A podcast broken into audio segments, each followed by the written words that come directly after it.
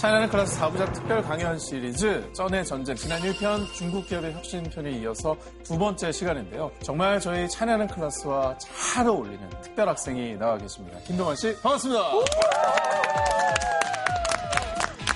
감사합니다. 김동환입니다.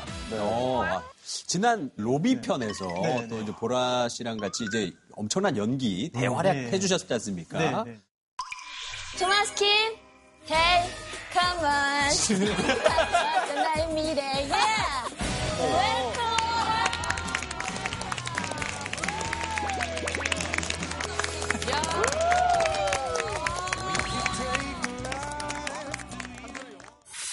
Hi, Thomas. I'm Linda now. Remember me? Remember me. Oh my god! 아, 있잖아. 두 분이 대화하는데 우리가 불편하죠? 자리 많이 덥네요. 아니 저는 이 교실에 온 지 얼마 안 된 신입생이라 오늘 네. 처음 뵙는데 오늘도 멋진 활약 부탁드립니다. 감사합니다. 네, 그럼 오늘의 선생님 소개를 좀 부탁드려도 될까요? 네, 지금 영상에서도 보셨지만요. 전 세계가 전쟁 중이라고 합니다. 바로 이 반도체 전쟁이라는 말이 화두로 떠오르고 있는데요. 이 분야 최고 전문가를 모시고 오늘 이야기를 나눠보겠습니다. 선생님 나와주세요.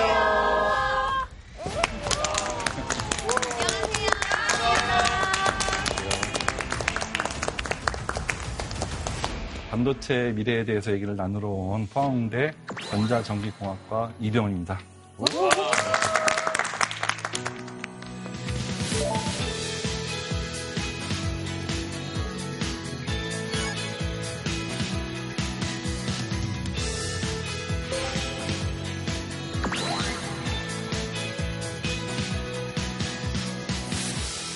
차이나는 클래스에 네. 공대 교수님들이 참 많이 나오셨는데 포항 공대에서 이제 공학 선생님은 처음이신 것 같습니다.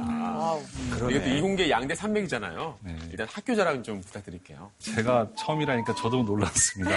훌륭한 분들도 굉장히 많이 있으신데요. 포항대는 자랑을 하지 않아도 아시는 분이 너무 많아서 된다는 것이 자랑이 아닐까 싶습니다. 근데 사실 저는 이런 쪽에 관심이 되게 많아서 그런지 조금만 어렸다면 이런 쪽의 전공을 좀 선택할 수 있지 않았을까라는 생각도 좀 들거든요. 진짜 잘했을 것 같아. 잘 어울린다. 아, 지금도 어린데 뭐 도전합시다.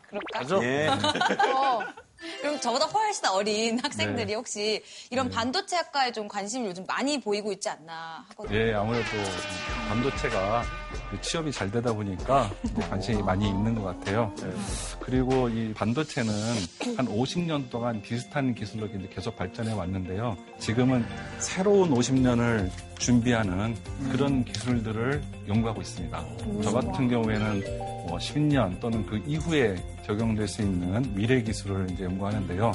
그래서 저는 사람들이 이제 공학자라고 하지만 기초 공학을 하는 사람이다 라고 어, 소개를 합니다. 10년을 내다보고 연구를 네. 하신다고 하셨는데 반대로 그럼 10년 전부터 지금 저희가 막 쓰고 있는 네. 음, 활발하게 쓰고 있는 그런 기술들이 네. 있을까요? 들으시면 놀라실 텐데요. 뭐예요? 여기에도 뭐 한 100개 뭐 그 이상도 있을 것 같습니다. 선생님 연구하신게요? 네. 여기에요? 네. 안드로이드가 있다. 네. 몇 개만 얘기해 주시면 안 돼요? 아, 저희 맞춰봐 주세요. 여기에 예, 해프님 산화막이라는 거예요. 반도체 라는 거는 0과 1을 왔다 갔다 하는 스위치를 이제 쓰는데요. 게이트라고 되어 있는 애가 스위치를 껐다 켰다 하는 일을 합니다. 근데 게이트하고 밑에 전류가 흐르는 부분이 합선이 되면 안 돼요. 네. 그래서 빨간 부분이 이렇게 실리콘 산화막이라는 물질이 있었거든요. 네.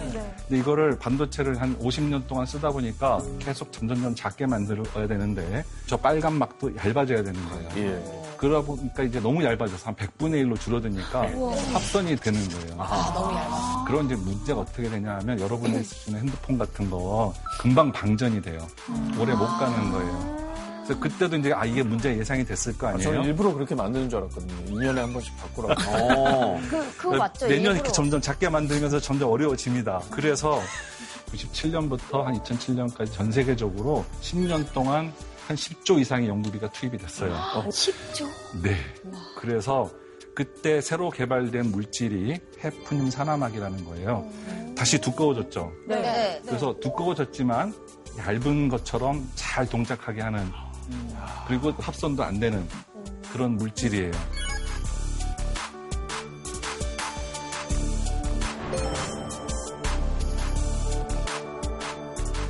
어, 선생님 지금 말씀하시는 이 하프니움 산화막이라는 거를 선생님이 개발하신 건가요, 그러면? 그렇죠. 아니,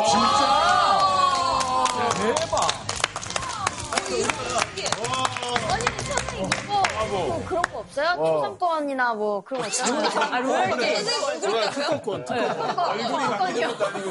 우리 연예인이라 수상권 위주로 가는 거.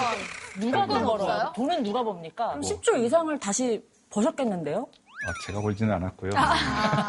돈은 반도체사들이 다 벌었죠. 아니 그럼 제주는 공이 선생님, 로, 그리고 선생님 로열티가 있으시잖아요. 제가 학생일 때 예, 예. 그 연구를 했는데 연구비를 받아서 한 거기 때문에 어, 선생님 말씀하시는 거 들으니까 그래서 연구비 중요하겠다라는 생각이 또 들어요. 네. 연구비 다 투자네. 야, 그럼 선생님 그렇죠. 휴대폰 보실 때마다 되게 약간 뿌듯하시겠어요. 그렇죠. 전 세계 핸드폰이 57억 대가 있대요, 지금. 예. 57억 대의 핸드폰을 들고 있는 분들은 제가 대학원생 때 개발한 기술을 다 손에 들고 있는 약간 배도 아프겠네요. 그러면 조금. 그렇긴 합니다. 저는 저거 개발하고 나면 평생 저것만 하고 아주 행복하게 살 줄 알았거든요. 선생님 지금 앞서서 반도체 전쟁이라는 타이틀을 붙였는데요. 네. 정말로 그 전쟁에 버금가는 상황이라고 생각하시나요? 예. 사실 총칼은 없지만 전쟁보다 더 심각한 상황이에요. 그 미국 같은 경우에 민간 산업에 이렇게 일방적으로 지원하는 경우가 그렇게 많지 않거든요. 근데 56조를 투자하고 한다고 하잖아요. 근데 그것만 봐도 지금이 얼마나 위기 상황인지 알 수 있죠. 네. 진짜 그렇다고 느끼는 게 한때는 중국 정부의 기업 지원을 비난하는 분위기였잖아요. 근데 이제는 미국 정부도 그냥 대놓고 막 밀어주더라고요. 예전에 이제 박정현 교수님께서 오셔서 그 반도체 뭐 전쟁의 서막 이렇게 강연을 해주셨는데 네. 또 그때에 비해서 또 지금 상황은 얼마나 더 심각해진 건가요? 그 때가 반도체 전쟁의 서막이었다면 올해 초부터는 거의 이제 포탄이 직접 날아다니기 시작하고 있는 거죠, 지금. 이제 더 심각해질 수도 있고요. 네, 좀 성급한 질문일 수도 있는데 그러면 지금 한국은 어느 쪽에 이기는 쪽인가요? 아니면 지는 쪽인가요? S전자 주식을 더 사도 되나요? 주가 혼란이 좋지 않았어요. 어, 이 질문이 막 날라오는데요. 우리나라가 어느 정도의 위치에 있는지는 네. 이제 이 강연을 끝까지 들어보시면 자세히 알게 될 것 같습니다. 그럼 선생님은 결국에는 이 반도체 패권이 곧 국가 경쟁력이랑 연결이 되는 상황이잖아요. 네. 그 이유가 뭔가요? 그 여러분 그 편자의 못이라고 들어보셨습니까? 네. 말이 막 달리면 발굽이 금방 닳거든요. 네. 그 멀리 못 가요. 그발 밑에다가 쇠판을 입자 모양으로 된거 이렇게 붙이는데 네. 그 발굽에 이 편자를 고정하는 못이 편자의 못이에요. 그 별거 아닌 것 같아 보이지만 이게 없으면 말이 멀리 갈 수가 없잖아요. 21세기 편자의 못은 반도체. 사실 반도체가 없으면 요즘 아무것도 할 수가 없지 않습니까? 옛날에 몽골 주병이 말을 가지고 전 세계를 지배했듯이 이제 21세기에는 편자의 못을 가지고 있는 사람이 세상을 지배하게 되는 거죠. 그래서 오늘 준비한 주제는 바로 이것입니다. 더 뜨거워진 반도체 전쟁, 한국의 승부수는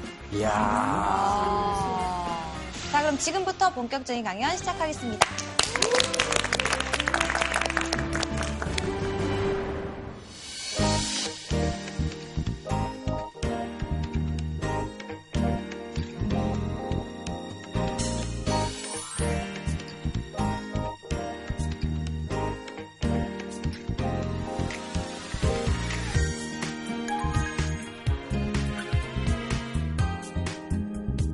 그런데 다 좋은데 갑자기 반도체 얘기하는데 이렇게 빵집 분위기. 네. 너무 궁금합니다. 냄새가 너무 좋은데.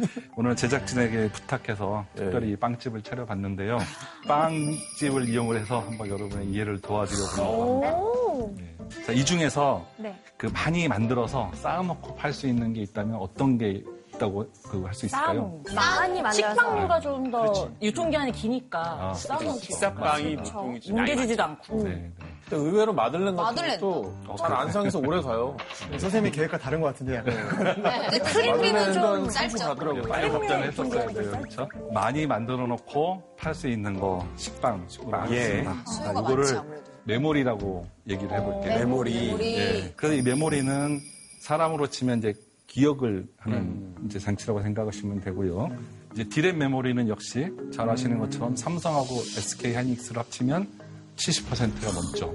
압도적인 1위입니다. 우리나라에서는 메모리를 많이 하잖아요. 예, 예. 그래서 보통은 우리나라에서 반도체를 구분할 때는 메모리, 비메모리 이렇게 구분해서 들어보셨을 거예요. 네네. 어, 네, 맞아요. 예. 근데. 베이커리에서는 식빵, 비식빵이라고 하나요?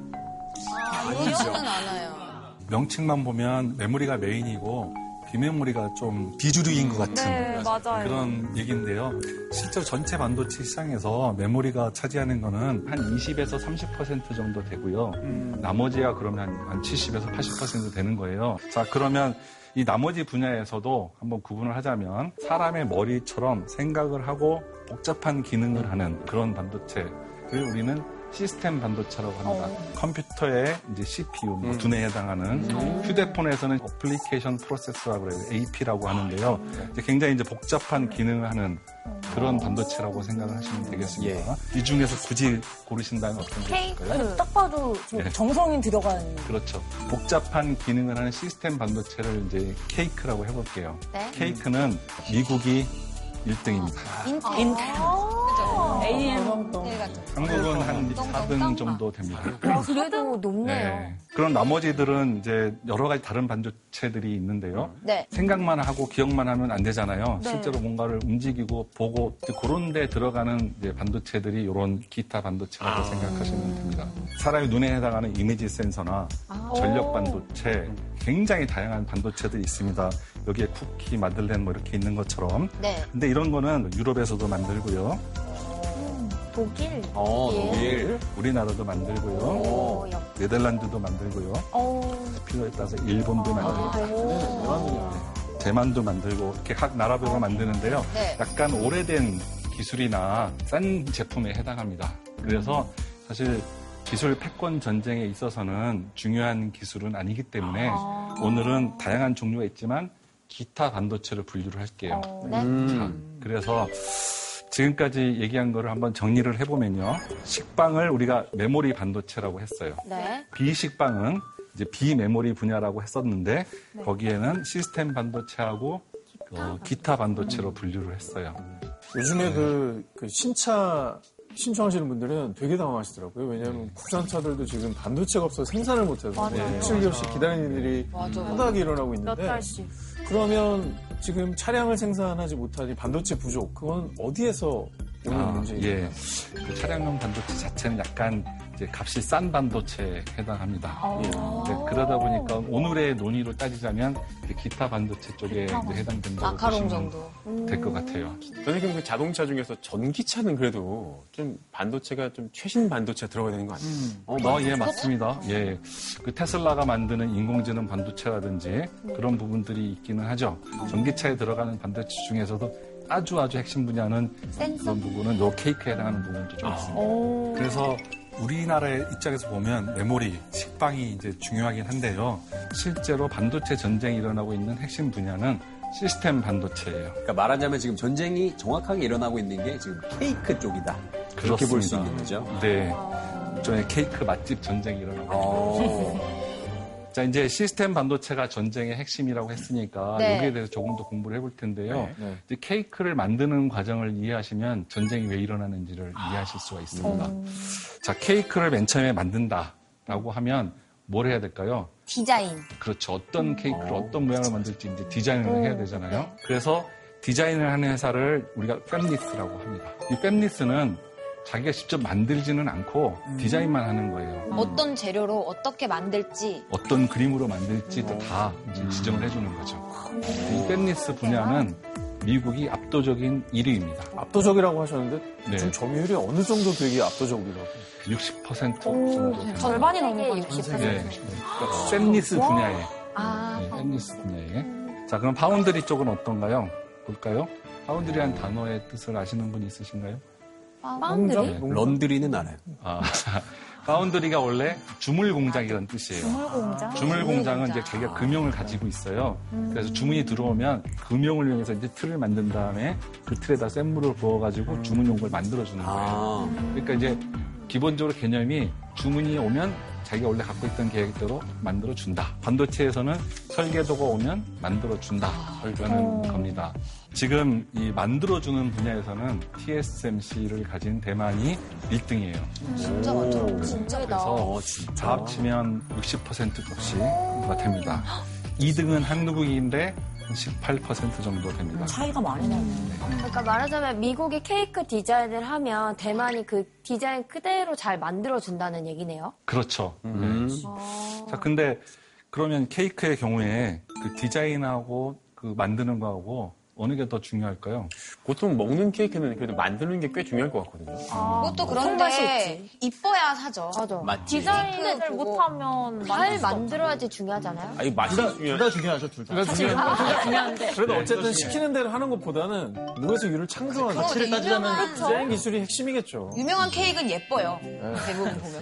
근데 서- 네. 설계도대로 진짜 잘 만드는 것도 진짜 기술 아니에요? 그래, 못 만들면 다 아무리 설계도 좋아도. 다 맞는 말씀이세요. 근데 잘 생각을 해 보시면 어떤 케이크냐에 따라 좀 다를 것 같습니다. 그렇죠?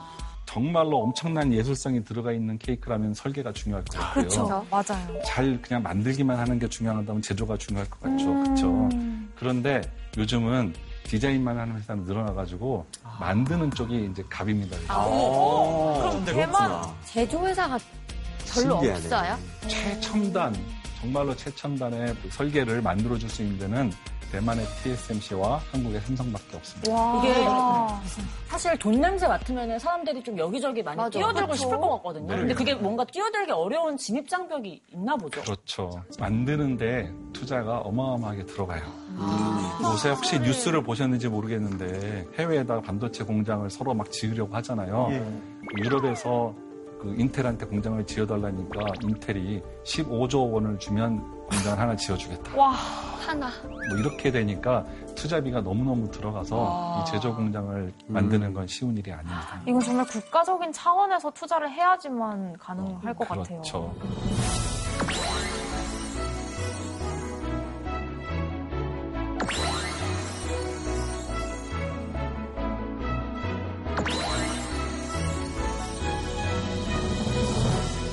자, 근데 이제 여기서 제가 느끼는 특이한 점은 사실 저희가 중국 얘기를 많이 하잖아요.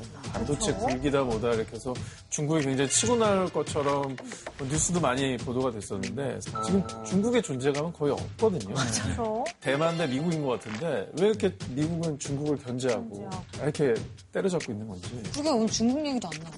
정말 좋은 질문 해주셨어요. 자, 이제부터 반도체를 둘러싸고 미국과 중국의 전쟁이 어떻게 진행되고 있는지 어, 정리해서 가도록 하겠습니다. 네. 네. 질문하신 내용에 대답하기 앞서서 네. 퀴즈를 한번 풀어보고 가겠습니다. 네. 음. 2018년 중국의 화웨이는 미국보다 앞서서 땡땡 개발에 성공했다. 어, 화이. 나중에? 인공지능 개발에? 인공지능 센서? 저는 화웨이가 통신 장비 회사잖아요. 그치. 아무래도 뭐 5G, 6G 뭐 이런 게 아닐까? 그래서 되는데. 5G. 정답입니다. 아, 이거 너무 쉬웠죠? 아, 5G. 여기 보시면 fem니스 제조사 시장 점유율인데요. 2010년하고 2019년을 비교를 했습니다. 미국은 69, 68, 뭐 비슷하죠. 압도적인 1위입니다. 대만도 17, 16 변화가 없습니다.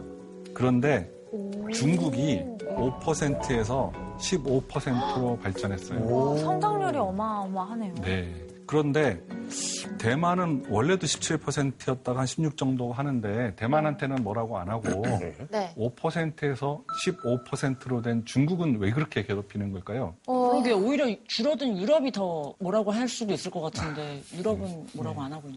왜 그런 거죠?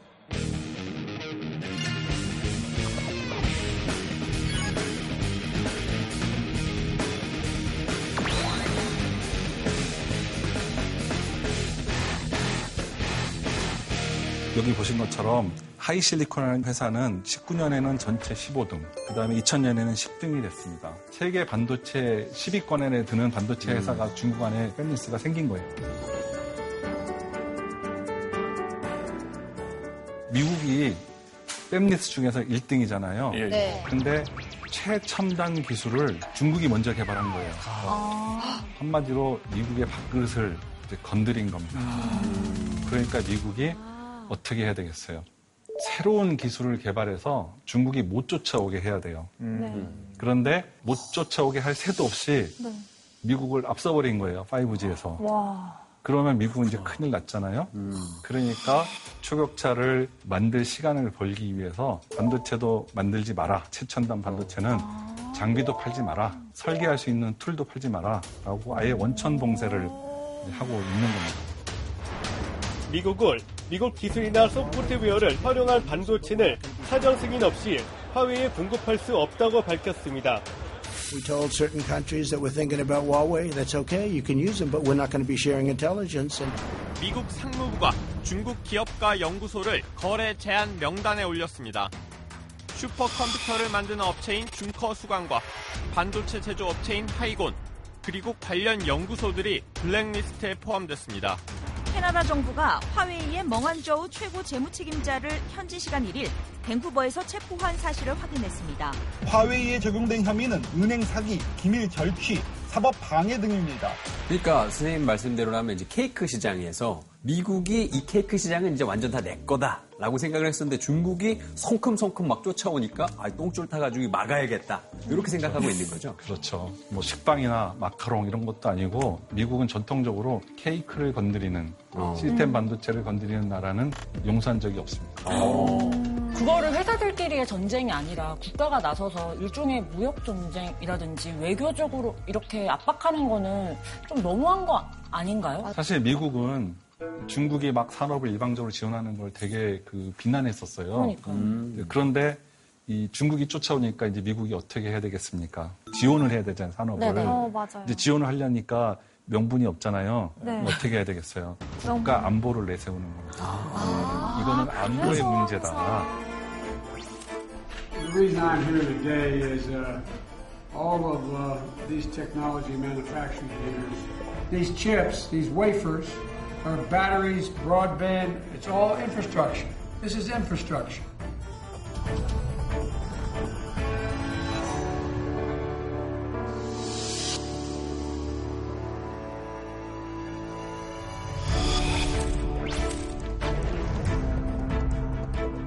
We led the world in the middle of the 20th century. We led the world toward the end of the century. We're going to lead it again in the 21st century. 선생님 그러면 안보 문제를 꺼내기 전까지 중국이 그럼 급성장을 한 건가요? 아니면은 미국이 좀 자만한 나머지 여유롭게 방관을 한 건가요? 아, 좋은 질문이에요. 오, 날카롭네. 왜 도대체 그러면 미국은 그렇게 몇십 년 동안 반도체 1등을 했는데 중국이 그렇게 갑자기 쫓아오게 됐는지 그러게. 이거를 또 이해를 하려면 반도체 역사를 이해를 해야 됩니다. 어, 네. 이유가 있어요. 전에 박재근 교수님 오셔서 메모리 설명을 해주셨잖아요. 네. 예. 그래서 그때 반도체 치킨 게임 얘기 들으셨잖아요. 겁 많은 사람이 죽는 겁니다. 그래서 이게 겁쟁이 게임이라고 하는 거죠. 굉장히 공고 가행을 해버리는 거예요. 그럼 가격이 푹 떨어지겠죠. 그럼 기술이 없는 회사는 죽어버- 죽어버리 는 거예요. 그 미국이 그때 배운 교훈이 있습니다. 음. 메모리 같이 시장 가격이 막 변하는 거. 음. 막 식빵을 만들어 쌓아놨는데 안 팔리면 세일을 막 해야 되고 옆집이 많이 팔면 또 깎아줘야 되고 막 이런 거는 하지 말고 좀 어려운 거 남들이 잘 못 따라오는 거 그런 시스템 반도체를 해야겠다. 고부가가치 산업. 예, 그렇죠.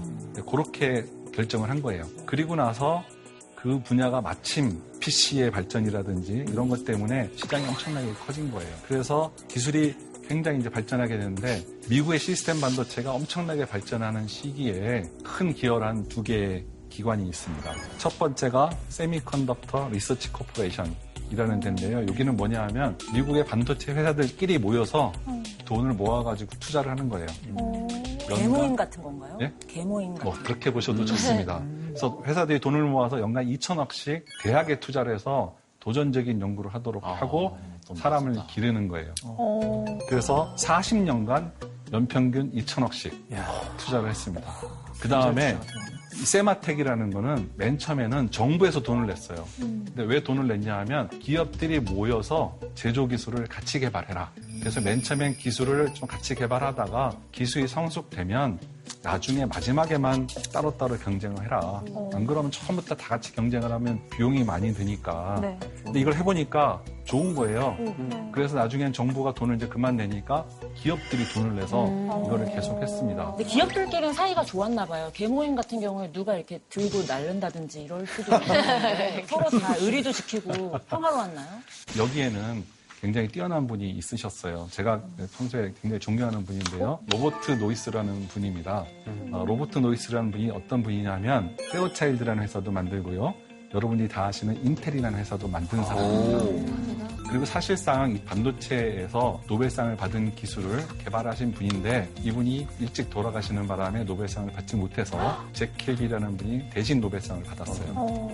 그런데 이분이 굉장히 설득력이 좋으시대요. 그래서 협력을 해서 연구를 해야지만 우리가 일본을 이길 수가 있고 앞으로도 계속 발전할 수 있다라는 걸 설득을 잘 하신 거예요. 그래서 이런 시스템을 만들어 놓으니까 연간 3천억에서 5천억 정도를 회사의 돈을 모아서 같이 연구하는 거예요. 사람도 보내고 일종의 공동 연구소입니다. 이 연구소를 통해서 여기 보시는 것처럼 밑에 1986년이라고 돼 있잖아요. 네. 그 전에 반도체 기술이 발전이 잘 안 되다가 80년대 중반부터 52%씩 성능이 개선됩니다. 엄청나게 발전되죠. 예, 이게 바로 협력의 힘입니다. 선생님, 근데 제가 알기로 선생님 세마텍에 좀 계시잖아요. 네, 네. 그 언, 언제쯤이세요? 저는 2003년부터 2008년까지 있었습니다. 어, 그래프가 선생님이 입사하신 직후에 약간 그만하세요. 하필 거기에 동그라미 쳐져 있는 동그라미.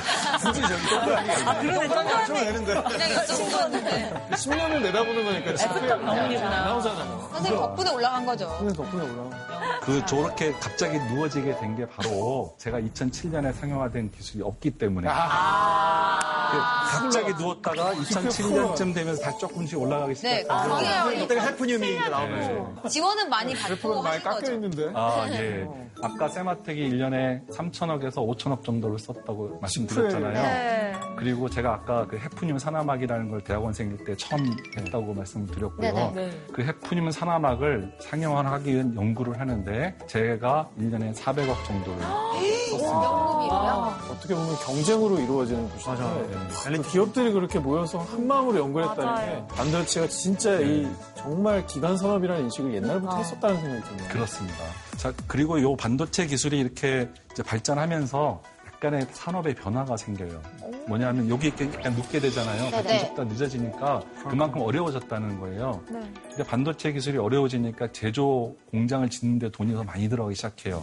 그래서 회사들이 이렇게 분리가 되는데 어떤 회사가 생기냐면 그전에는 케이크를 만든다고 하면 밀가루는 어디서 사고 어떤 계란을 쓰고 하는 이런 것들을 다 통달한 사람이 만들어야 되는 걸로 생각을 했어요.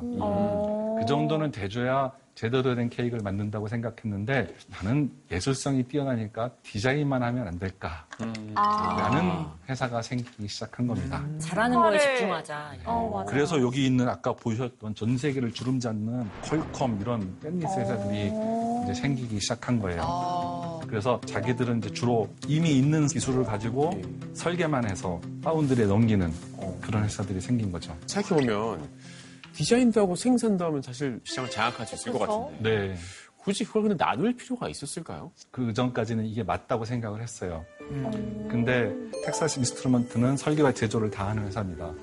퀄컴은 설계만 하는 회사입니다. 네. 같은 제품을 놓고 같은 시장에서 싸웠어요. 근데 한 해를 정산해 보니까 어 퀄컴이 4조 원을 더 벌은 거예요.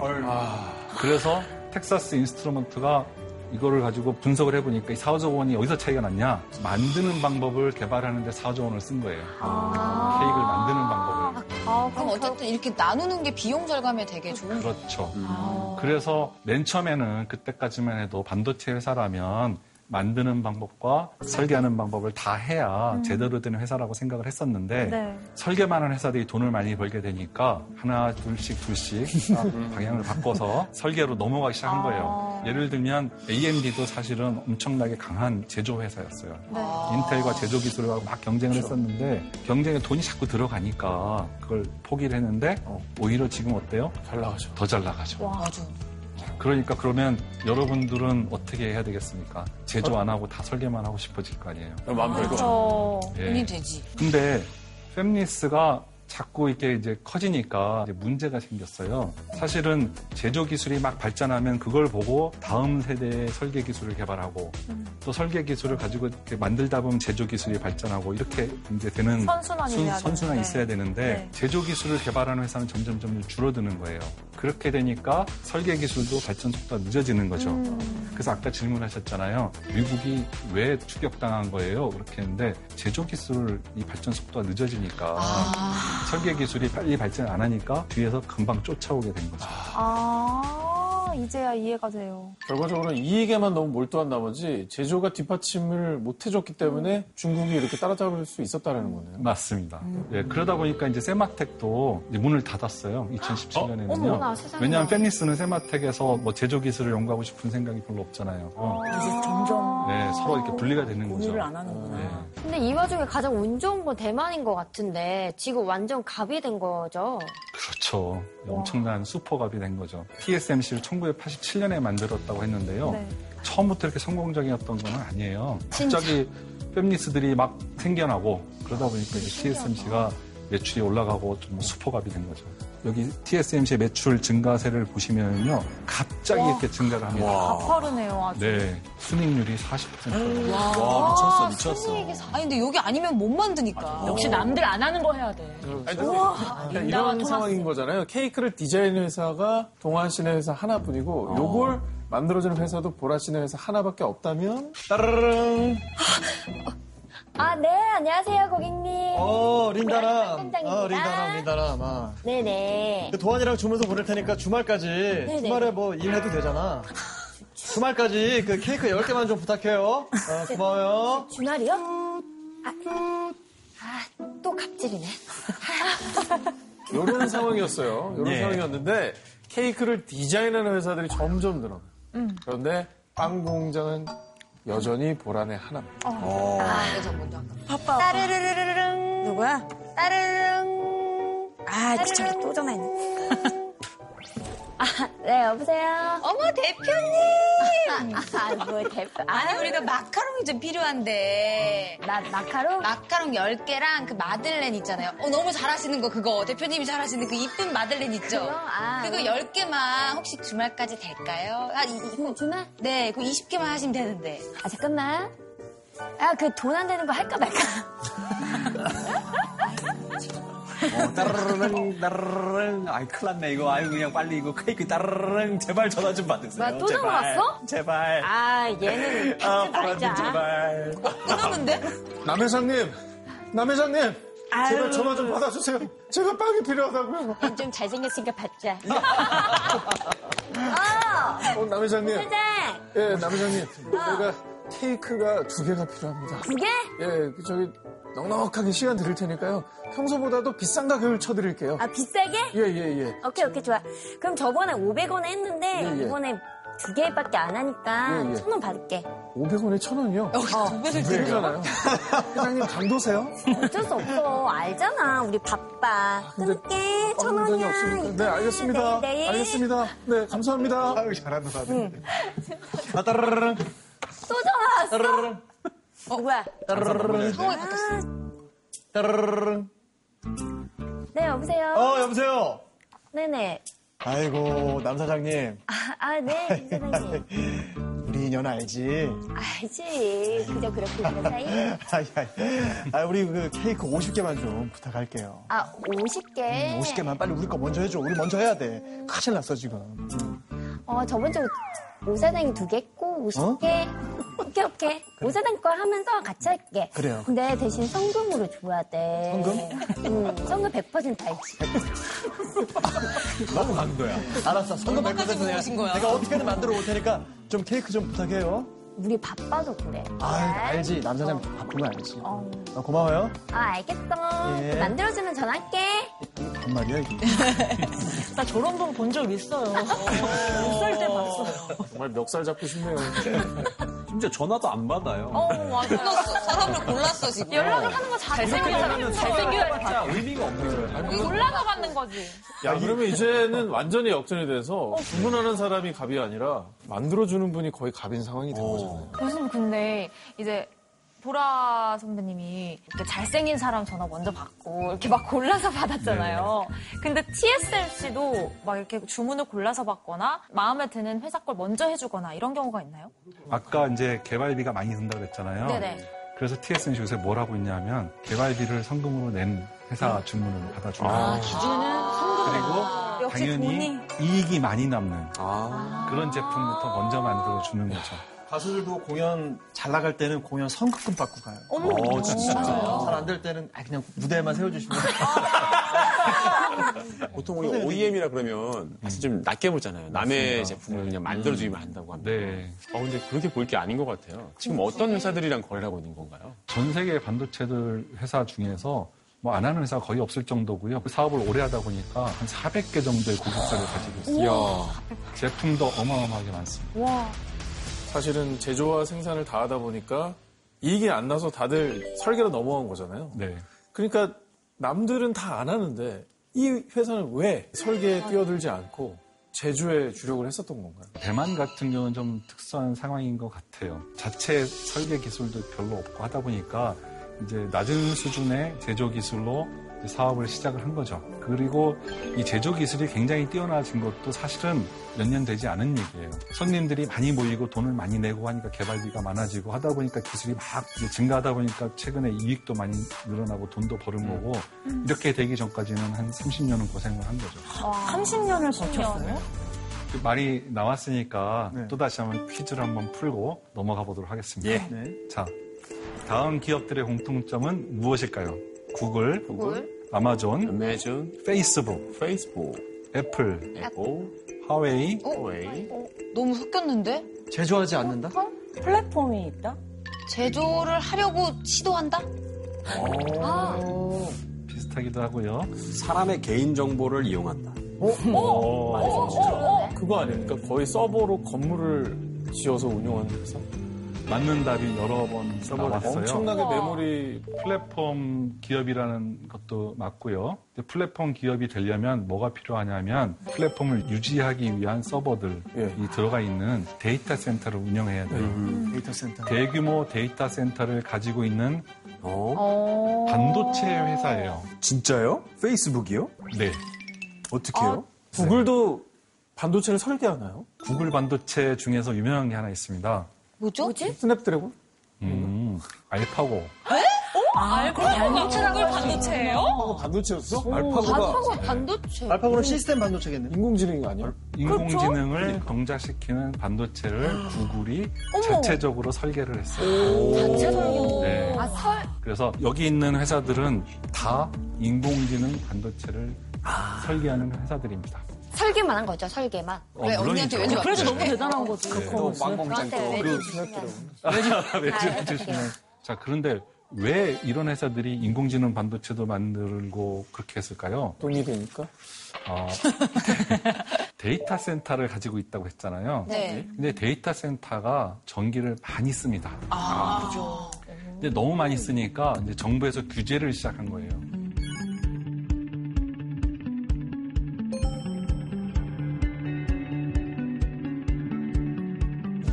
근데 고객은 막 늘어나고 서버를 더 설치해야 되는데 전기는 더 쓸 수 없게 된 거예요.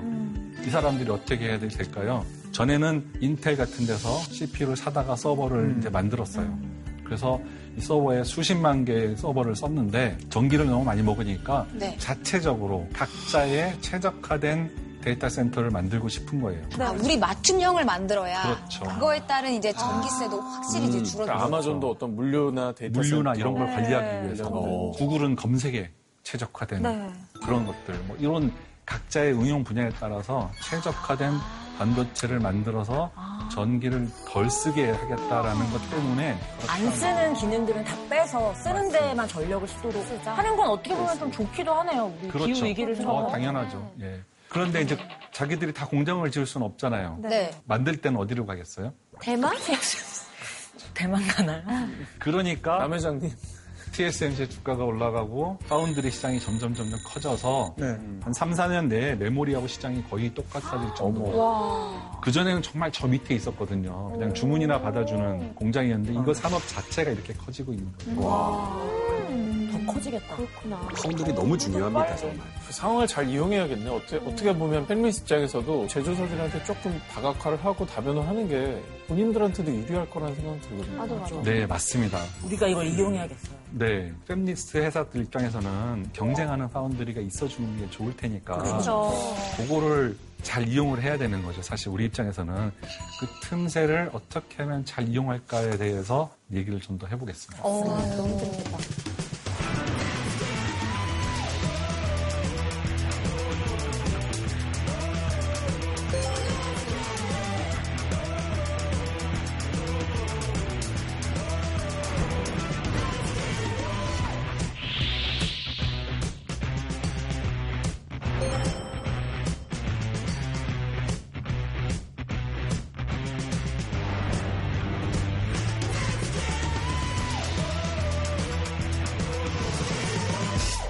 반도체 분야에서 가장 지금 치열하게 경쟁하고 있는 파운드리 분야에서 대만과 한국의 차이에 대해서 한번 비교를 좀 해보겠는데요. 대만의 TSMC가 56%, 그다음에 한국은 18%의 이제 시장 점유율을 갖고 있어요. 이것도 세계에서는 2위입니다. 뭐 나쁜 건 아니죠. 근데 저는 예전에 무슨 글에서 한번 읽었었는데 사실 삼성도 물론 이제 점유율이 괜찮지만 TSMC를 되게 선호하는 이유가 우리는 절대 앞으로도 설계하지 않겠어. 우리는 정말 만들기만 하겠어. 네. 그렇기 때문에 정말 안심하고 설계 회사가 이 일을 많이 맡기는 거라고 분석하는 기사를 본 적이 있거든요. 엄밀하게 말씀드리면 삼성은 공식적인 입장은 이걸 딱 분리를 해놔서 예. 서로 섞지 않는다는 겁니다. 아. 계약은 계약이니까 이 본 사람과 이걸 만드는 분은 분리를 하고 서로 그런 얘기를 안 하시는 게 맞고요. 근데 중요한 거는 결국에는 이 케이크를 누가 더 잘 만들어 주느냐, 음. 이 제조 기술을 맞아, 맞아. 누가 가지고 있느냐가 될 거예요. 네. 자, 그래서 거기에 대해서 좀 자세히 알아보도록 하겠습니다. 여러분들 아마 신문에서 보면 어디가 뭐 무슨 나노 무슨 나노 뭐 개발했다 뭐 이런 얘기 요새 나와요. 지금 반도체 시장에서 최첨단은 5나노라는 기술을 이제 개발해서 시장에서 경쟁을 하고 있습니다. 그리고 3나노라는 거를 누가 먼저 개발을 하느냐, 상용화를 하느냐를 가지고 경쟁을 하고 있고요. 근데 숫자가 적어질수록 좋은 건더 작게 만든다는 얘기예요. 그래서 통상적으로 숫자가 작아질수록 속도 좋아지고 작아지고요. 그 다음에 같은 웨이퍼를 만들 때 얼마나 더 많은 트랜지스터를 집어넣을 수 있냐가 되기 때문에 단가도 더 낮아지게 됩니다. 그래서 더 작은 걸 더 많이 만들 수 있게 되는 회사가 돈을 더 많이 벌게 되겠죠. 지금 전 세계에서 5나노가 가능한 회사는 삼성하고 TSMC 두 군데 밖에 두 개밖에 없습니다. 없어요. 다예요? 그러면 3나노를 먼저 개발한 쪽이 니나노를 외치. 이러다 0.5나도 아, 성공 라인이 성공했다, 니나. 라인 아주 엄청난 기술 전략을 세우셨습니다. 자, 그래서 이 삼성하고 TSMC가 누가 이 기술을 가지고 안정적으로 3나노를 먼저 만드느냐가 지금 파운드리 기술에서는 최고의 이제 관심사가 되고 있는 거죠. 흥미롭다. 그런데 TSMC가 어, 시장을 압도하고 있는 거는 저 기술 자체만이 아닙니다. 케이크로 치면요. 네. 예쁜 포장을 하는 거예요. 포장 중요한데? 네. 영어로는 진짜 패키징이라는 기술인데요. 반도체를 만들고 나면 칩에다 꽂아서 쓸 수 있게 그 위에를 이렇게 둘러쌉니다. 그걸 패키징이라고 하는데요. TSMC가 패키징 기술 아주 좋은 걸 가지고 있어요. TSMC에서 칩을 만들고 패키징도 하겠다라는 수요가 늘어나다 보니까 어, 반도체 자체를 만드는 기술은 TSMC하고 삼성하고 제가 볼 때는 비슷비슷하거나 삼성이 약간 앞서거나 그럴 거예요. 근데 포장을 예쁘게 잘한다는 얘기는 전기를 덜 쓰게 하는 거죠. TSMC가 만든 그 포장 기술은 패키징 기술은 전기를 한 30%를 덜 쓰게 해줄 수가 있습니다. 와, 좋다. 이제 그러다 보니까 이 기술이 있는 회사와 없는 회사는 똑같이 반도체를 만들어도 포장을 잘하는 회사로 갈 수밖에 없게 되는 상황이 되는 거죠. 그래서 제가 생각할 때는 우리나라가 노려야 되는 이 틈새 시장은 이 패키징 기술이에요. 패키징. TSMC가 잘하고 있다고 그랬잖아요. 네. 이 포장 기술이 점점점 이제 발전하고 있어요. 반도체라고 하면은 무조건 이렇게 하나의 칩 위에 만드는 네. 거라고 생각을 했습니다. 근데 하나의 칩에다 만들다 보니까 너무 불편한 거예요. 너무 비싸고 우리가 반도체 칩을 만들면 네모나게 보통 만드는데 네. 이 부분은 꼭 좋지 않아도 되는 부분도 있거든요. 이제 그런 부분을 이제는 그러면 어떻게 만드냐 하면 여기를 잘라서 싼 데 가서 만드는 거예요. 네네. 그래서 전에는 하나의 나뭇잎으로만 반도체를 만들었다면 이제는 작은 나뭇잎 몇 개를 가지고 모아서 붙이는 거예요. 그렇게 되면 좋은 거는 비싼 데서 만들고 싼 거는 또 그 싼 데서 만들어서 서로 쌓아서 만드는 거예요. 그래서 여기 잘 보시면 큰 반도체가 있고 붙인 겁니다. 서로 다른. 네. 근데 그럼 더 부피가 커지거나 이러지는 않나요? 아주 얇게 하기 때문에 큰 차이가 없어요. 어, 선생님 그러면 저게 두 개의 파운드리에서 저걸 제작할 수도 있을 것 같은데 그러면 성능 검증은 어느 쪽에서 하죠? 패키징 회사에서도 할 수 있고 자기 가져갈 수도 있는데요. 문제는 지금은 그렇게 두 개의 회사에서 만들어서 붙일 수가 없어요. 다 TSMC에서만 그렇죠. 하고 있어요. 아이고. 그런데 이제 이 사람들은 자기들이 개발하는 게 힘이 드니까 자기들이 딱 정해져 있어요 세트가. 아, 그렇죠. 딱, 딱 정해진 세트대로 얘는 얘랑 붙이고 얘는 얘랑 붙이고 이렇게 하는 거를 선호해요. 그렇지 않겠습니까? 그쵸, 고객이 원하는 그쵸. 대로 다 해주기는 힘들잖아요. 근데 고객사 입장에서, 패밀리스 입장에서 보면 꼭 햄버거를 콜라랑 먹어야 되는 건 아니잖아요. 맞습니다. 그렇죠. 두유랑 먹고 싶을 때도 있어요. 네. 맞아. 밀크쉐이크랑 먹고 싶을 때도 오, 있고요. 맞아요. 그렇죠. 감튀랑 네. 밀크쉐이크. 그래서 자기의 맛 균형에 따라서 뭘 갖다 붙이고 어떻게 붙이고 하는 굉장히 특별한 요구 사항이 생길 수가 있어요. 맞아요. 근데 그게 햄버거 세트하고 안 맞으면 어떻게 해야 되죠? 그걸 하는 회사가 있다면 네. 거기에 맞죠. 그걸 찾아야죠. 근데 지금 없죠. 네. 그럼 어떻게 될까요? 우리가 합시다. 그렇죠. 아직 TSMC의 그 이런 요구를 넘어서서 고객사들이 원하는 거를 다 해줄 수 있는 패키징을 할 수 있는 회사는 없습니다. 기회가 있는 거죠, 우리한테. 뛰어들려면은 이제 시장에 어느 정도 이제 점유율이 있는지가 좀 궁금한데 아까 패키징 분야는 네. 반도체에서 어느 정도의 점유율을 음. 가지고 있나요? 네, 점유율로 하지 말고 한번 돈으로 말씀드릴게요. 오, 네. 네. 메모리는 한 110조, 파운드리는 8, 90조 정도 되는데 곧 100조를 넘어갈 것 같아요. 네. 패키징은 지금 한 30조 정도 되는데 곧 50조 정도 될 것 같아요. 그리고 앞으로 더 성장할 가능성이 있네요. 굉장히 빨리 성장할 가능성이 그러게 수몇 프로까지 올라가. 아니 진짜 그럴 수밖에 없는 게 요즘에 반도체 기술이 진짜 많은 곳에 쓰이잖아요. 네, 그래서 우리 거에서 이제 만들면 패키징도 잘 해줄게. 하면 둘 다 먹을 수도 있잖아요. 파운드리도 맞아요. 하고 패키징도 하고. 희망이 있는 겁니까? 가지고는. 그런데 이제 이 문제가 뭐냐 하면 네. 이런 새로운 기술들을 개발을 하는 게 굉장히 어려워요. 돈도 굉장히 많이 들고요. 맞아요. 그래서 각 나라들은 이제 협력을 다시 한번 시작을 하고 있습니다.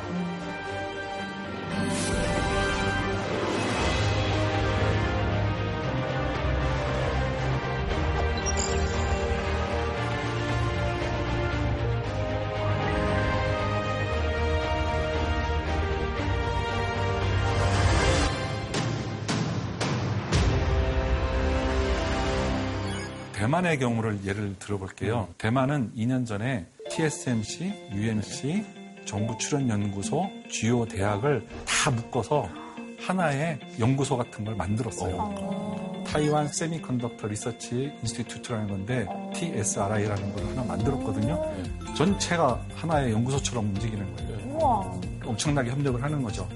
그렇게 했- 했는데 개발할 사람이 부족하니까 그 다음에 어디로 갔냐면요. 일본의 찌꾸바에다가 패키징 기술을 개발하는 연구소를 일본과 합작을 했습니다. 와. 미국도 이제 인텔과 IBM이 손을 잡았어요. 인텔과 IBM이 손을 잡는 것은 이건 정말 믿어지기 힘든 일입니다. 근데 인텔과 IBM이 손을 잡고 또 아까 그 세마텍이라는 곳이 있었는데 문을 닫았다고 했잖아요. 네. 올해 새로 미국 반도체 연구센터라는 것을 10.5조 원을 와, 투자해가지고 10.5조. 새로 만듭니다. 아니 그 제가 뉴스 보니까 대만에서 가뭄이 나서 물이 부족했대요. 근데 그 물을 논에다가 대질 않고 반도체 공장에다가 물을 댔다라고 하더라고요. 아, 그 정도로 걔네는 이렇게 꽁꽁 뭉쳐가지고 뭔가 해보려고 하고 있는데 한국은 막 재벌들 청와대에서 다 같이 만나서 뭐 차 마시고 그러잖아요. 그때 만나서 무슨 얘기를 하는 거예요? 이런 거나 얘기해서 협력이나 하지. 워낙 뛰어난 기업들이었기 때문에 지금까지 그 정도의 협력 없이도 이제 잘 했을 텐데요. 이제 전쟁이잖아요. 네. 전쟁이니까 이 위기 상황에 맞게 특단의 대책으로 회사하고 기업하고 연구소가 다 같이 한다든지 이 대책이 필요할 것 같습니다. 그러니까 메모리 1등이다. 그래서 자부심만 가질 게 아니라 맞아요. 뭔가 새로운 기회를 계속 찾아내서 맞아요. 성장의 동력으로 삼아야 될 것 같아요. 맞습니다. 우리나라도 사실 이 열심히 하려고 K 반도체 계획, 반도체. 특별법 이런 걸 이제 하려고 하고 있는데요. 문제는 이제 속도인 것 같아요. 속도. 미국이 54조 원이라는 새로운 투자를 결정하는데 걸린 시간이 한 반년 정도밖에 안 됩니다. 바이든 정부가 새로 들어오고 반년 정도 안에 이걸 딱 투자하고 결정이 났고 국립 반도체 연구센터를 만드는 10조 5조를 투자하는 것도 반년 이내에 상원을 통과했어요. 이렇게 엄청난 속도로 다른 나라들은 결정하고 투자하고 진행을 하고 있습니다. 우리나라는 사실 이 정도 규모를 투자하려면 기존에 예산의 낭비라든지 이런 걸 막기 위한 시스템이 있어요. 근데 그 시스템을 다 따라가다 보면 좀 시간이 걸리는 게 좀 안타까운 상황인데 그래서 반도체 특별법을 만들자고 하고 있는 겁니다. 이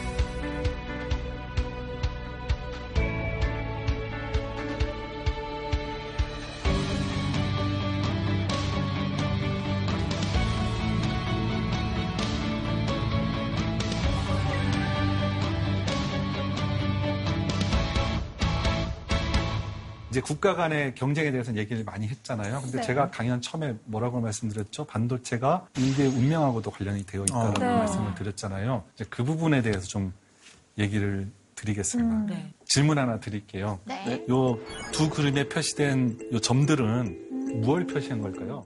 질문 하나 드릴게요. 네. 요두 그림에 표시된 요 점들은 무엇을 표시한 걸까요? 빨간색이 파운드리, 어, 청색이 패밀리스.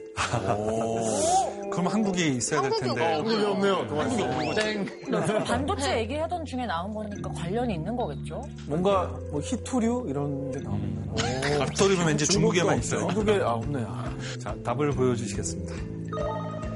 구글의 데이터, 데이터 센터. 구글과 페이스북의 데이터 센터. 근데 이 지도를 보면 좀 뭔가 약간 특징이 있는 게 있는데요. 뭔가 좀 공통점 한번 봐주실래요? 아, 페이스북은 잘 모르겠는데 구글은 확실히 물가에 많이 있는 것 바다 같아요. 근처에 있는 아, 거. 그러네요. 네. 물을 많이 쓰는구나. 그렇습니다. 데이터 센터는 물을 많이 쓰거나 냉각을 위해서 전기를 굉장히 많이 씁니다. 아, 열을 식혀야 네. 해서. 데이터 센터가 전기를 얼마나 많이 쓰는지 잘 감이 안 오시는 분들이 많이 있으실 거예요. 데이터 센터는요, 우리가 인터넷을 쓰거나 핸드폰을 쓰거나 앱에서 뭔가를 할 때 모든 것들은 사실 이 핸드폰 안에서 또는 컴퓨터 안에서 일어나는 게 아니고 어딘가에 가서 그 정보를 처리해 갖고 옵니다. 어. 예를 들어 뭐 카카오페이를 한다. 돈을 내면 핸드폰에 갖다 대는 그 순간에 저기 센터에 가서 이 사람 잔고에 돈이 있는지 없는지 다 체크하고 돌아와서 띠링 하고 결제가 되는 거예요. 진짜 빠른 거다. 네. 그래서 뭐 신용카드 결제, 뭐 택배 배송, 뭐 요런 모든 거. 심지어 백신 접종할 때도 네. 혹시 백신 네. 예, 어, 안 하셨어요? 저 마흔, 만으로 마흔한 살이어가지고. 아, 예. 못했어요. 안 되더라고요. 하려고. 아, 예. 제가 데이터 센터를 이용해서 자녀 백신 예약으로. 네. 어, 저도 세상에- 백신 했는데요. 어, 네. 어. 이거 굉장히 빨리 눌러야 되잖아요. 네, 맞아요. 안 되더라고요. 광클, 광클. 그만큼 빠른 시간에 많은 사람들이 왔다 갔다 왔다 갔다 한다는 거예요. 이 모든 데이터들이 그 한 번 왔다 갔다 할 때마다 그냥 왔다 갔다 하는 게 아니라요. 다 전기를 써요. 이게 사실 우리나라에서 검색을 해서 미국의 데이터 센터에 갔다 오면요. 거기에 드는 비용이 스타벅스 반 잔 값이라는 얘기도 있었어요. 이용주 쳐서 왔다 갔다 하면은 스타벅스 네. 한 잔이라고요? 네. 아. 그만큼 에너지를 많이 쓴다는 정말 거예요. 쓸데없는 걸 이렇게. 근데 거기에도 돈을 안 내시잖아요. 네, 안 내죠. 구글이 내죠. 왜 안 내실까요? 구글은 그걸로 돈을 버니까. 그렇죠. 구글이 다 공짜로 해주는 거예요. 아. 그 대신에 구글이 받는 건 뭘까요? 검색을 했다는 데이터를 받는 거예요. 로그 데이터. 그리고 광고도 받죠. 이 두 가지로 구글은 돈을 버는 거예요. 위치 정보도 네. 돈을 내서 사가는 거죠. 어떻게. 그렇죠. 그걸 하기 위해서 컴퓨터가 데이터 센터에 몇 대 정도 있을까요? 엄청 배수로는 하나의 데이터 센터에 가장 많이 있는 경우를 친다면 몇 대 정도 있을까 하시면 한 100만 대? 그럼 전 더 쓸게요. 1억 대. 1억 대? 400만. 별이 다섯 개. 50만 대. 네. 5만 대, 40만. 제가 계산을 할 거예요. 자, 이제 정답은 10만, 30만 대 정도 됩니다. 오. 제일 큰 슈퍼 데이터 센터 어, 정도에. 근접했어요. 맞네. 근데 요 계산을 조금 해볼게요. 이 데이터 센터에 쓰는 컴퓨터는 집에 있는 것보다 약간 더 고성능입니다. 그렇겠죠. 근데 전기를 어느 정도 쓰냐면 하나가 한 300와트 정도를 써요. 50만 곱하기 300을 하면 얼마일까요? 계산 안 1,500만? 저도 안 해야지. 1억 5천. 1억 5천? 네, 정답입니다. 여러분 전기 그 100와트 전구만 만져도 뜨겁잖아요. 그렇죠. 네. 근데 300와트짜리가 50만 개 있다고 생각해 보시면 얼마나 뜨겁겠어요. 집에 있는 컴퓨터도 네. 뜨거워지면 안 돼서 맞아. full로 그렇죠. 쓰잖아요. 가끔씩. 네. 식혀야 되는데 식히는데 돈이 많이 들어가요, 전기세가. 그러다 보니까 바닷가에서 물로 좀 식히거나 하는데요. 하나의 데이터 센터가 전기를 어느 정도 쓰냐 하면 슈퍼센터의 경우에는 화력 발전소 하나, 네. 원자력 발전소 반 개 정도의 전기를 씁니다. 아, 선생님, 데이터 센터를 하나 지을 때 발전소도 하나 짓게 해야 되는 거 아니에요? 그 정도 씁니다. 와, 아니, 남극에 지으면 되지 않아요? 그래서 남극에 짓는 아이디어도 있습니다. 북극에 가까운 데 짓는 경우도 있어요. 그리고 바닷속에 묻어버리자는 경우도 있어요. 어, 좋네요. 그런 거 맞아요? 환경에는 안 좋은 거 그러니까. 그러니까 이거 환경이랑 연결이 되는 거예요. 플랫폼 기업들이 지구를 덮이고 있네요, 선생님. 그렇죠. 근데 우리가 앞으로 이제 점점점 반도체를 많이 쓸 거잖아요. 데이터 센터가 더 필요하겠죠. 네. 우리가 처리해야 되는 데이터의 양은 이렇게 증가하고 있습니다. 그럼 따라서 데이터 센터도 더 지어야 되고요. 그럼 열은 더 많아지고. 열은 더 많아지고요. 걱정이다. 그래서 2040년 정도에 우리가 데이터 센터를 운영하는 데 필요한 원자력 발전소 약 2,500개 정도가 필요합니다. 더 필요하다고요? 네, 지금 한 아, 400대 이게- 정도 씁니다. 근데 지금 세계적 추세가 원자력 발전소 좀 많이 짓지 말자고 그렇죠. 하는 추세잖아요. 네. 그러면 전기를 덜 쓰는 방법을 써야 되는 거잖아요, 결국은. 그렇죠. 원자력 발전소 2,500개 정도면 어느 정도 양이냐 하면요. 지금 전 인류가 쓰고 있는 모든 전기를 다 합친 거랑 똑같아요. 와. 그러니까 이제 그러면 2040년에는 데이터 센터만 움직이기 위해서 이 전등도 하나도 안 써야 되는 거예요. 어머, 어머, 어머. 전 세계적으로 알 요금제를 다시 도입해가지고. 알, 알 이요. 이기알. 그래서 이제 적당히 쓰자. 그래. 네. 친구한테 선물. 받고. 무제한 없애고. 안아받아줘? 알까지 딱 쓰고. 해결책은 두 가지가 있습니다. 좋은 말씀하신. 대로 안 쓰는 거. 안 쓰는 거. 네, 안 쓰거나 쓸 수 있는 돈을 낼 수 있는 사람만 쓰는 거. 그러면 특별한 서비스는 더 돈 있는 사람만 쓰게 되는 거고. 그럼 특정 국가에 몰릴 수도 있겠다. 그렇죠. 그러니까. 음, 힘 있는 나라가 더 많은 정보 처리 능력을 가지게 되고 그게 이제 힘이 되는 세상이 되겠죠. 자, 그러니까 두 번째 해결책. 데이터 센터가 전기를 안 쓰는 새로운 기술을 개발하자. 너무 필요한 것 같아요. 데이터 센터가 전기를 쓰는 이유는 반도체 때문이죠. 근데 반도체가 전기를 안 쓰는 기술을 개발해야 되는데 개발 비용이 너무너무 비싸요. 아, 당장 시장을 잡기 위한 제품을 만들 거라면 자기 기업만 잘, 잘해서 협력 안 해도 돼요. 협력을 근데 이렇게 어려운 문제를 풀어서 인류의 음. 문제를 해결하려면 그러면 전 세계가 다 같이 협력을 해야 되는 거죠. 정말. 그러면 기업들도 가까운 기술에 대해서는 경쟁을 하되 좀 멀리 있는 기술에 대해서는 다 같이 힘을 합쳐야 되는 그런 상황이 되어가고 있는 거죠. 그래서 1980년대에는 그 다행히 밤 노이스라는 분이 있으셔서 그런 협력이 가능했습니다. 음. 자, 이제 그 앞으로는 어떻게 해야 될까요? 반도체 쪽에 그 기업들이 힘을 합치고 학교도 힘을 합치고 우리나라부터 잘 협력을 하고 또 나아가서 글로벌하게 협력을 해가지고 그 새로운 기술을 개발해가지고 인류에게 좀 기여할 수 있게 된다면 얼마나 좋겠는가 하는 게 네, 그 진짜. 제 바람입니다.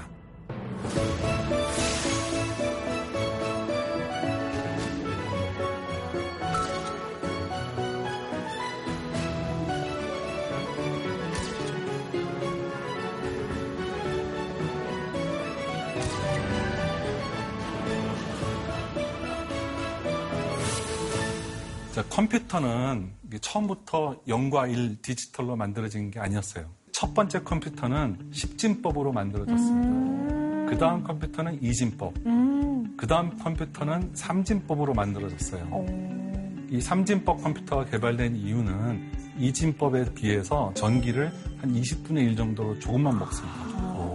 근데 이제 만드는 게 좀 편리하다 보니까 2진법으로 계속 개발이 되었고요. 네. 지금은 2진법만 쓰고 있는데 3진법 컴퓨터를 만들기 위한 기술을 과학자들은 계속 연구해왔는데 성공하지 못했죠. 저도 10년을 이제 도전을 했습니다. 그래서 2년 전에 삼진법 컴퓨터를 만들기 위한 기술을 과학자들은 계속 연구해왔는데 이제 성공하지 못했죠. 저도 10년을 이제 도전을 했습니다. 그래서 2년 전에 삼진법 컴퓨터를 만들 수 있다는 것을 이제 결과를 발표를 했었어요. 오. 전기를 20분의 1 쓸 수 있다고요? 그렇습니다. 되면은 네. 진짜 이거 네, 뭐 세상에는 어떤 새로운 걸 할 때 안 된다고 하는 분들이 되게 많아요. 그렇지만 시점을 바로 앞에서 되느냐 안 되냐가 아니라 5년 후, 10년 후 또는 그 미래까지 보고 꾸준히 노력하겠다는 목표를 가지면 제 생각에는 불가능은 없다고 생각해요. 자, 그래서 우리가 전력, 전기를 덜 쓰는 그런 컴퓨터, 100배, 1000배 덜 쓰는 컴퓨터를 만드는 것도 일단 목표를 세우고 협력하고 하다 보면 언젠가는 도달할 수 있지 않을까라고 생각을 하고요. 그렇게 하기 위해서 회사와 학교와 정부가 연구소가 다 같이 힘을 합쳐서 연구할 수 있는 그 상황을 만들 수 있게 된다면 저로서는 뭐 더 기쁜 일이 없을 것 같습니다.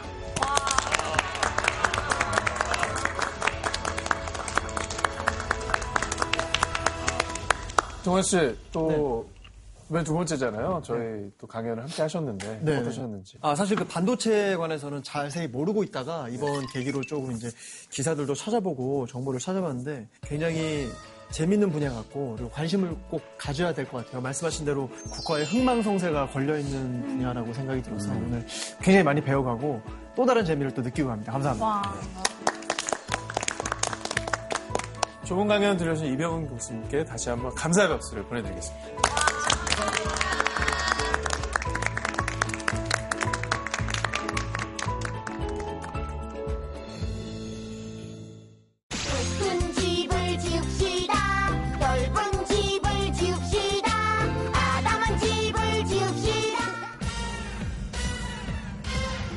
그래서 어디 사야 될까요? 그럼 언제 사야 될까요? 아파트가 돈이 될 수 있구나.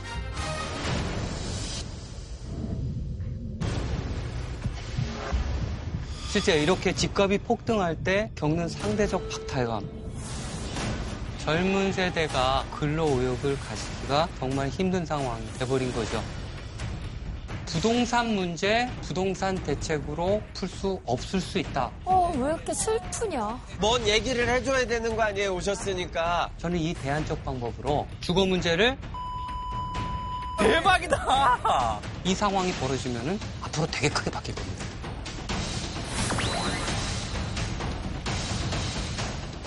JTBC 포텐 즐거움이 터진다.